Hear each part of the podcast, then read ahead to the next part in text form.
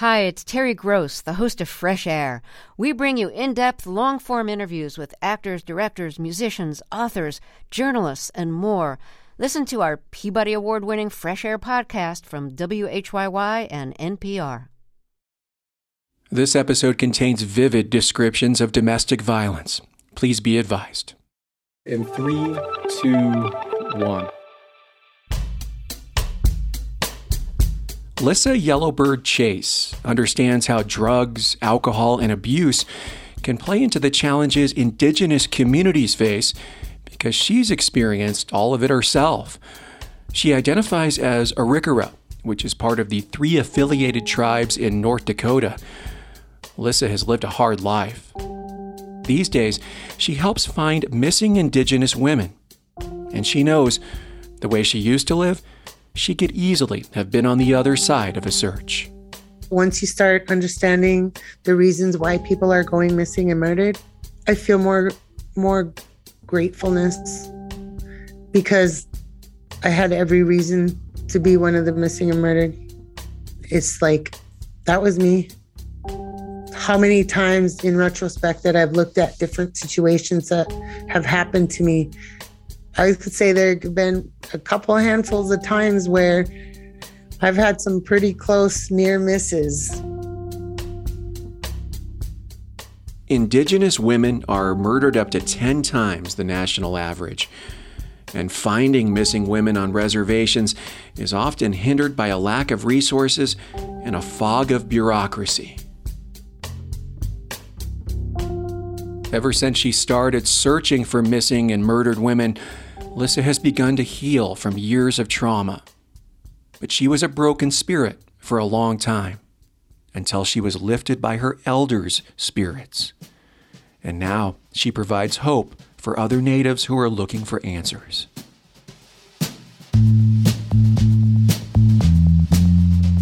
I'm Vic Vela. I'm a journalist, a storyteller, and a recovering drug addict. And this is Back from Broken from Colorado Public Radio stories about the highest highs, the darkest moments, and what it takes to make a comeback.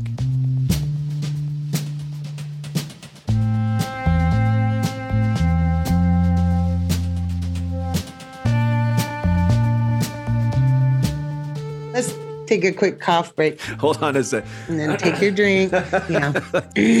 Clear your throat. Get yourself together. Yeah. Um, yeah. Yeah. Yeah. If there's anyone who knows about holding it together and getting through things, it's Lissa. Her childhood was a kind of hell that most of us can only imagine. There were times when Lissa lived away from the Fort Berthold reservation and went to school in communities where few people looked like her. You know, there wasn't very many natives at that time, you know, in the very early 70s that really left the reservation at that point.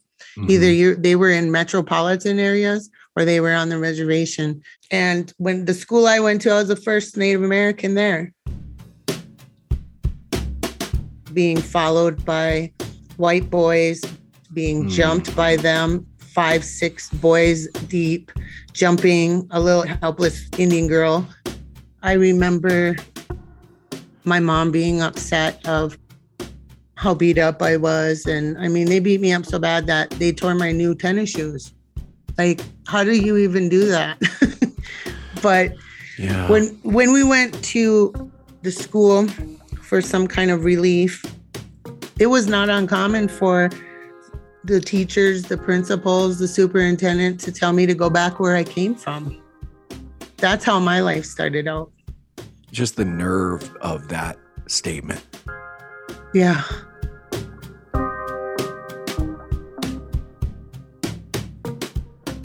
My mom was upset. She brought me back to the res. My grandpa, my grandpa, I was kind of a grandpa's girl. He said, bring her back. You know, I remember coming back and, you know, all the uncles were like, hey, we're going to teach you how to fight. we're going to teach you how to protect yourself. And they did. And so, you know, these same boys followed me. Even the police weren't helping. But when these boys followed me this one last time, I was ready and they got me and I beat them up. And then the police showed up at our apartment to arrest me. Oh, Jesus. You know, I rarely say this, Lissa, in interviews, but what you just said makes me very angry. It, it, it makes me angry how anyone could treat a little girl like that. Uh, it doesn't matter what color her skin is, just the way a little girl can be treated like that. I'm so sorry that you went through that. Thank you. Lissa lacked stability in her childhood. She and her mother moved around a lot, so Lissa wasn't able to develop a strong support system. And the adults in her life had their own issues they were dealing with. As an indigenous person, Lissa knows all too well the ways alcohol has devastated tribes like hers, ever since the United States government forced natives onto reservations decades ago. You know, it wasn't really until I came back to the reservation that I actually saw the effects of long term alcoholism. It was almost like another bit of trauma added to my little basket. The physical effects it takes over their body, the stumbling and not being able to speak clearly. And, you know, most of these in this area were relatives. You have this person and they're almost falling on you, but they're at the same time, they're saying, Hey, it's good to see you. I'm your uncle or I'm your grandpa. It was almost like a, a mixed emotion, you know, and we don't understand, like, why is this person like that? And then you see the bottle. We're taught to have respect and we're taught to acknowledge our relatives. But, you know, as a kid, you're like, how do I be respectful? How do I acknowledge? How do I do what's expected of me when this person basically sometimes don't even deserve that kind of mm. respect? You know what I mean? Yeah. As a child, you think that this person has a choice not to be that way. We never had that understanding of their trauma mm-hmm. and what brought them to that point.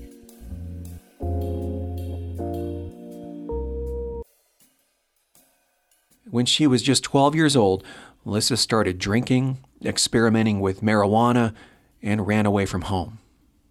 And she was often on her own through her teens and experiencing trauma and abuse into her 20s.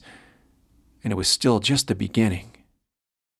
You know, I was, I was pretty troubled by then. My mind, my body, my soul, my spirit was probably had been so harmed by that time. Those were teasers for me. Let me put it that way. You know what I mean? Yeah. Those were teasers. Of things to come. Yeah. Yeah. Lissa moved to a big city and then tried to get her life together. Her 20s were calmer moments in her life in many ways. Although she never stopped drinking outright, she had stretches of sobriety while having kids, five in all. And despite all the odds stacked against her, she went to college and graduated with a degree in criminal justice. But then she met a man named OJ. OJ was a crack dealer. Hmm.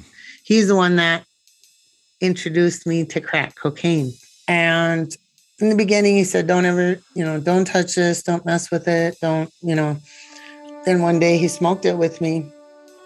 And that was it. That was a wrap. Yeah. That that that first high is like it, it, I I don't know how to put into words for people who've never smoked crack, but like, you know, some drugs you can just do like and not go back to it for a while, like booze or whatever. But you hit that first crack pipe. It's like game on. This is my life now. Yep. Yep. It's just like flipping a switch. There's no flipping it back and forth. There's no maintaining. There's no, you know, uh, I'm gonna just be a weekend user. No, Yeah. uh-uh. No You one- just- no one's a just- weekend crack user. Yeah. Yep. Nope. You just kissed your life, your relationships, your children, your occupation, anything. You just kissed that goodbye. Yeah. Yeah. It was almost kind of a replay of like the first time you ever drink alcohol or the first time you ever smoke or anything like that. It was kind of like that euphoria times a million. Hmm. And that's such a good point because so many times addicts we we keep chasing that first high. Oh my God. We, we, Yes. we, we spent our whole lives just trying to get that first high back. Yep. I felt like I got married that day. You know what I mean? Yeah. And Yeah. my life changed. I went from bad to the worst that you could possibly go in a matter of one puff.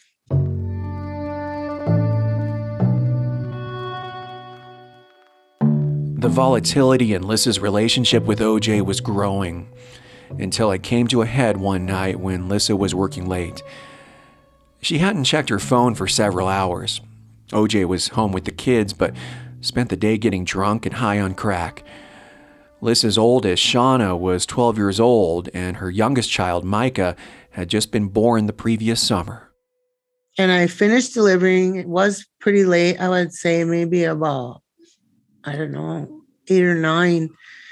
And when I got done with that last delivery, I turned my phone on and I'm going down Interstate 94 from Minneapolis to St. Paul. I turned my phone on and it really freaked me out because it says you have hundred and some missed calls. And I had probably 20 messages or something like that. And he was like, I know you're using, I know you're getting high, I know you're doing this. And um, pretty soon, um, you know, on some of the other messages, you can you could hear that he was assaulting my children on the phone and uh, letting me hear that on the message.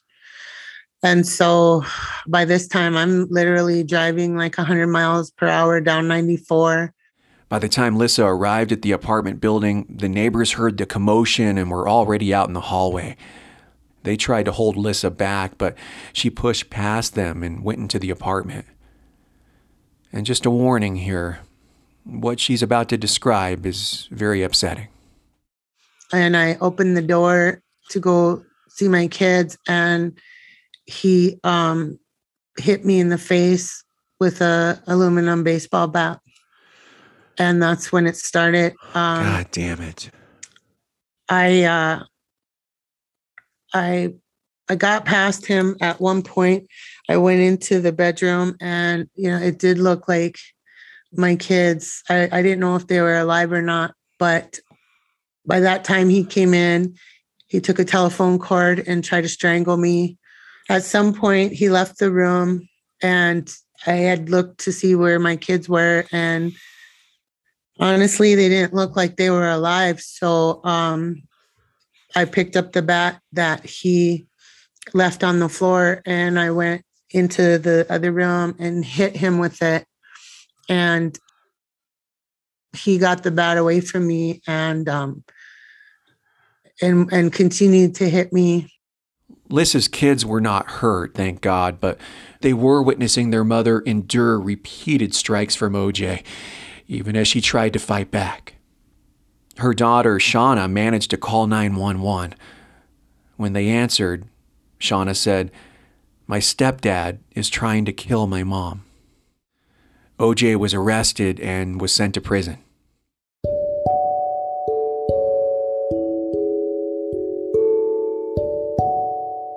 Lissa spent two days in the hospital, and when she rejoined her kids in the apartment, she just went on smoking crack. She stopped paying rent, and they all ended up living out of a motel room. You know, after that incident with OJ, um, you you didn't have anywhere to stay, so you stayed at a motel. Um, your oldest, your 12 year old daughter, decided to run away. What, what was Yes. going through your mind when she left? Well, I was trying I was trying to get it together, you know, on my own, really. Um and it broke my heart. It broke my heart. Uh, I knew she had run away. And I was thinking of being honest with myself. Basically, took an inventory of all the reasons why she ran away. She was basically, you know, the sole parent of her younger siblings. You know, while I was out doing what I was doing, she had been through so much. She just witnessed what OJ had done to me.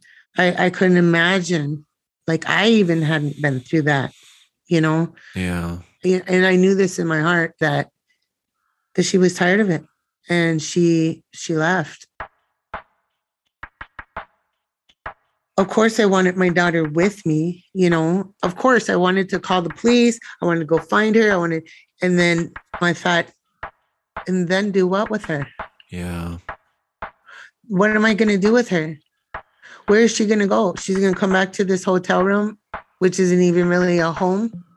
I knew she had a network, a better network than I could ever provide for her, really. Yeah. So I had to kind of balance the scale in my own head. Do I go get my daughter and bring her back to this mess? Or do I leave her alone? And so I left her.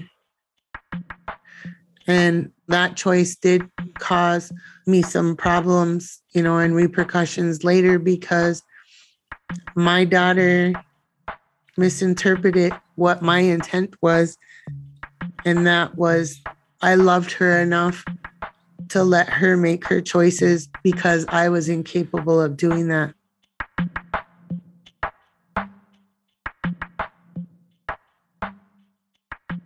Things didn't get any easier for Lissa. In the next two years, both of her youngest sons would get very sick. The stress kicked Lissa's drug use into an even higher gear. And to cope, Lissa started using and selling drugs. But she was soon caught by the police, and a judge sentenced Lissa to 10 years in prison. I remember in the courtroom that day when he said 10 years, you know, I, I just like that feeling that comes over you like when you when you take your first crack hit you know it's yeah. like but it wasn't a euphoric kind of uh, wave. It was a heartbreaking rave yeah. Once i was locked up and i didn't have anywhere to run and i had the quiet time to invest i started seeing things and, and hearing things. It was the voices of her ancestors, and what they had to say would change the trajectory of Lissa's life. More on that after the break.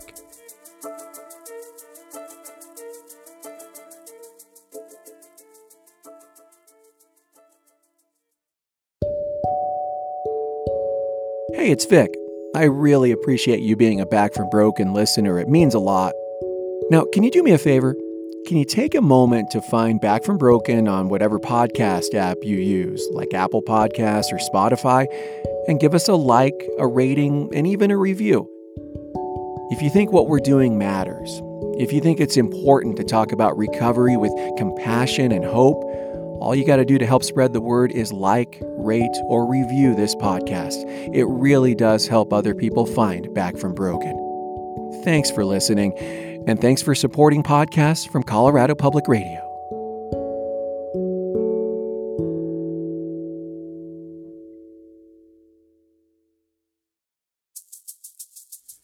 Lissa Yellow Bird-Chase was sent to prison for selling drugs. She says being behind bars gave her time to think. She also stayed away from drugs, and this gave her the ability to tap into what she called a higher plane.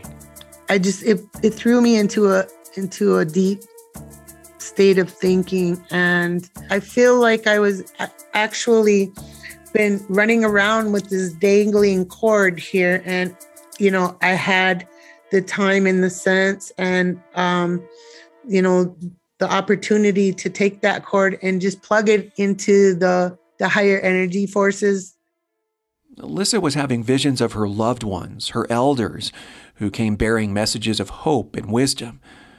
Alyssa had never been very connected with the spiritual ways of her tribe, but when she shared these messages from beyond with her cellmates and even with prison guards, Alyssa says they validated what she was experiencing. They recognized their own elders in Lissa's visions.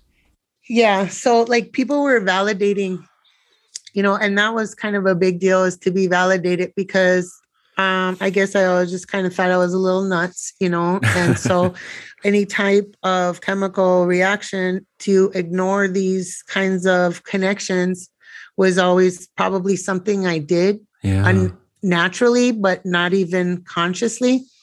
So once I was in there, I didn't have anything to repress these connections. And that's helped me. So once I was out of prison, I did seek to include more of our traditional ways and really kind of delve into that aspect of my life. Lissa went home after serving two years in prison. She and her kids were living in an apartment together, and she thought her life was finally turning a corner. But Lissa's visions were getting stronger and suddenly became more aggressive. Lissa was sensing tension among the spirits surrounding her family and the apartment complex. Then one day, as she and her kids were coming home from the grocery store, she experienced something chilling. I could just feel the hostility, the rage. I was like, oh my God, something's going to happen. I drove up over the curb onto the grass and I parked right in front of our balcony and I told the kids, you can take the groceries off from here.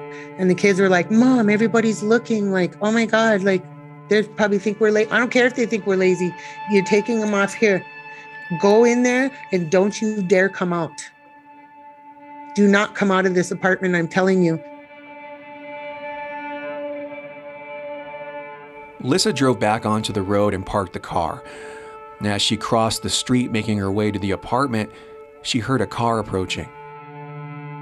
And just as her foot reached out to the curb to get off the road, she was hit by a truck and dragged several yards into a fire hydrant. I ended up with five vertebrae broken in my neck, a double concussion. Um, my pelvis had 12 fractures, so basically it was crushed. I broke my legs. I almost lost my left arm. It was crushed. After I had come to, this spiritual being basically woke me up and told me that you don't understand this, but you don't listen. You don't listen. And now we've done what we had to to make you listen. Now you will be forced to sit still and you have no choice, but you will listen. And, that, um, you know, I would be given these teachings. Lissa didn't recognize the spirit who visited her, but she remembered what he looked like. She distinctly recalled a pair of Harry Potter style glasses and a top hat. She didn't think much of it at first, but then she saw a picture of that same man wearing traditional native clothing and a headdress at her grandmother's house. She said, That's my father. And I said, I know that guy. I know that guy. I said, He wears Harry Potter glasses and a top hat. I said, Where's his glasses? I know that guy. And my grandma was like, Well, that's my dad. I said, This is the guy that came to my hospital room, grandma. This is the one that came to me at the nursing home. This is the man. I said, But where is his hot Harry Potter glasses? And my mom, she looks at me like I'm nuts and she says, Who wears all their traditional outfit with Harry Potter glasses? and, and I thought, okay, well then, just then, my auntie Jessie, she comes walking out of my grandma's bedroom and she says, "You mean like this?" And she shows me a picture of my grandpa Ben and his wife. It's an old picture, and he has the coat, like that felt coat, and he has a top hat, like I explained, and he's got the Harry Potter glasses. And I Oh, said, wow. where did you get that? She said it just came in the mail yesterday. It was an old picture that my grandma's sister made into Christmas cards. That's incredible. Lissa knew that her spiritual awakening was leading her to something important, but it wasn't clear yet what that would be. But she leaned into the spiritual teaching she was receiving. She started to embrace her traditional practices and began to internalize ideals of self sacrifice. The the spiritual connection didn't like download this compressed file and say this is what you're going to do from here on out. Uh huh. They still was clueless, right? But I was kind of following the ways. You know, it's it's it's kind of amazing that I would have walked into our spiritual ways, which is about it, it, it focuses on sacrifice, sacrifice for the people.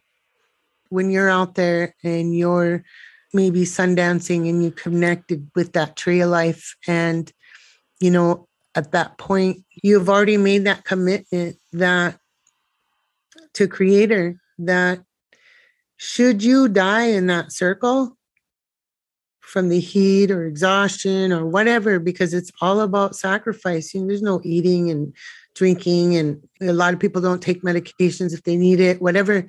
But you've already made that, you've already made that commitment with Creator that whatever happens in that circle, that you're there, you're going to pray. And if it takes you down, and if they choose you to come be with them, that you're good with that, right? Wow. How much of that played into you starting you starting your work in missing persons cases? It had everything to do with it. Lissa finally understood the call from her elders, and that's when she started searching for missing and murdered Indigenous women and girls. Her first big search was the case of KC Clarke, an oil field worker who had gone missing on the Fort Berthold reservation. Lissa's involvement in this case became the subject of a book called Yellow Bird Oil, Murder, and a Woman's Search for Justice in Indian Country. It was written by Sierra Crane Murdoch and was a finalist for the Pulitzer Prize in 2020. With the popularity of the book, Lissa became known as a person who was good at finding missing people. At the time, Lissa wasn't aware that many Native communities were suffering from a crisis of missing and murdered Indigenous women and girls. She didn't understand the extent of the problem until she met an Indigenous advocacy group. And they said, you know, hey, it's great what you're doing. Did you know there's a missing Indigenous problem? And I was like, no, I didn't.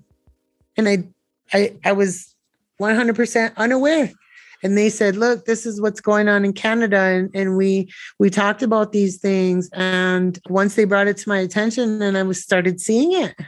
Wow and i was like wow what's going on here? So you know it was just like one case after the other you know it's like for every one case that i would start working five more families would reach out. And it just became so clear what a huge problem we have. It just became so so much that I basically left my job just to do this. Lissa gets calls and messages about missing people every single day. She spends most of the year on the road, but her work comes along with sacrifices. Lissa doesn't get paid for searching. She has to cover the driving costs on her own. When families reach out to her, she heads out across places like North Dakota, sometimes New Mexico, Oklahoma, Montana, wherever the missing are. Before Lissa started her searching efforts, she had saved up a little money to fulfill a lifelong dream.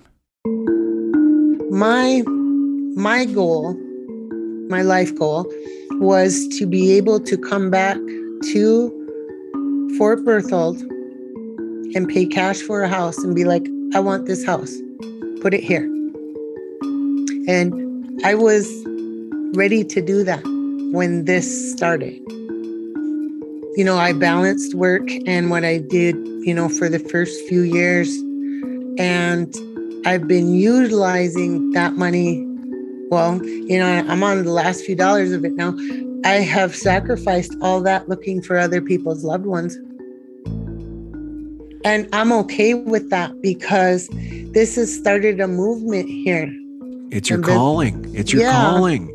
Yeah. And it wasn't a straight line, but by gosh, you, you're here. I mean, what a what a blessing, really.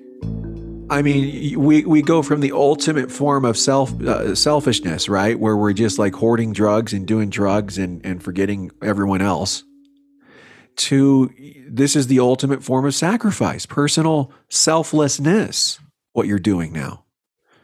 Do you ever pause and reflect on that? That's a, how much of a change that that's been for you. But that's walking in creator's way.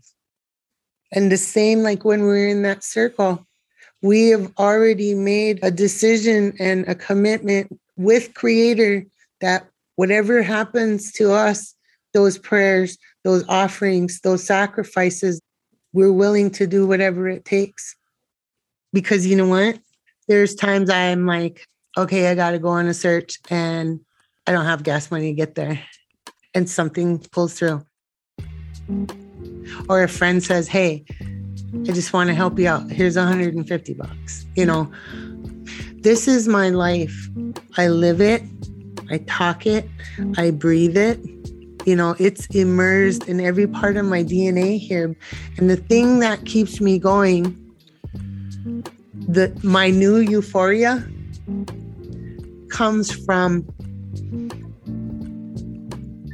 a family member that says, Thank you. You've given me hope. You've made me want to help others.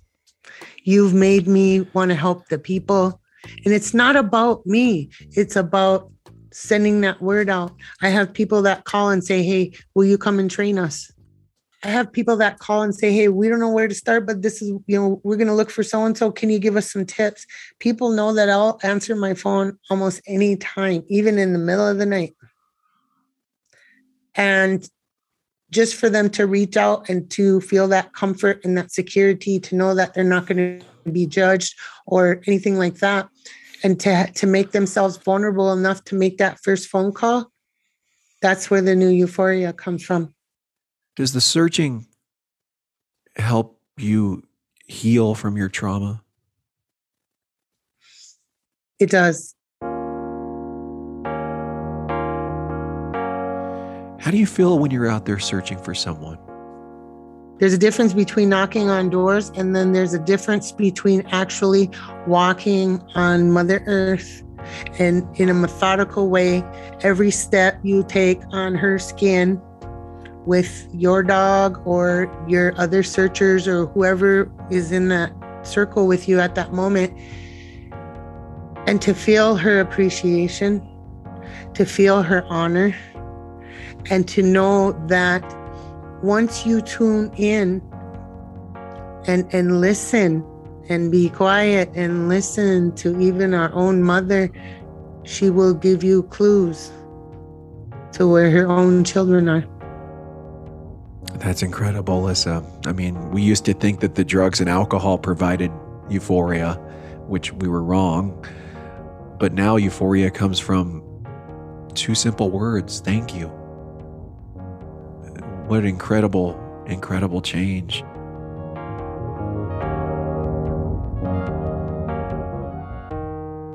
Lissa Yellow Bird-Chase has found several missing and murdered Native women, much to the gratitude of the families who reach out to her. Lissa says she's mended her relationships with most of her kids, who are all adults now. They found a way to grow and heal together. Her oldest, Shauna, is a banker and her youngest, Micah, is pursuing a career in social services to help underprivileged kids.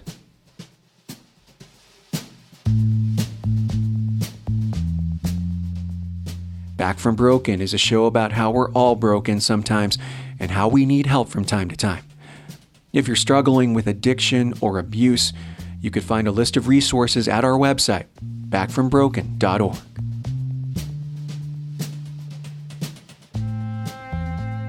Thanks for listening to Back from Broken. Please review the show on Spotify and Apple Podcasts. It helps other people find it. Back from Broken is hosted by me, Vic Vela. Our lead producer today was Luis Antonio Perez. Find a list of everyone who helped make this episode in the show notes. This podcast is made possible by Colorado Public Radio members. Learn about supporting Back from Broken at CPR.org.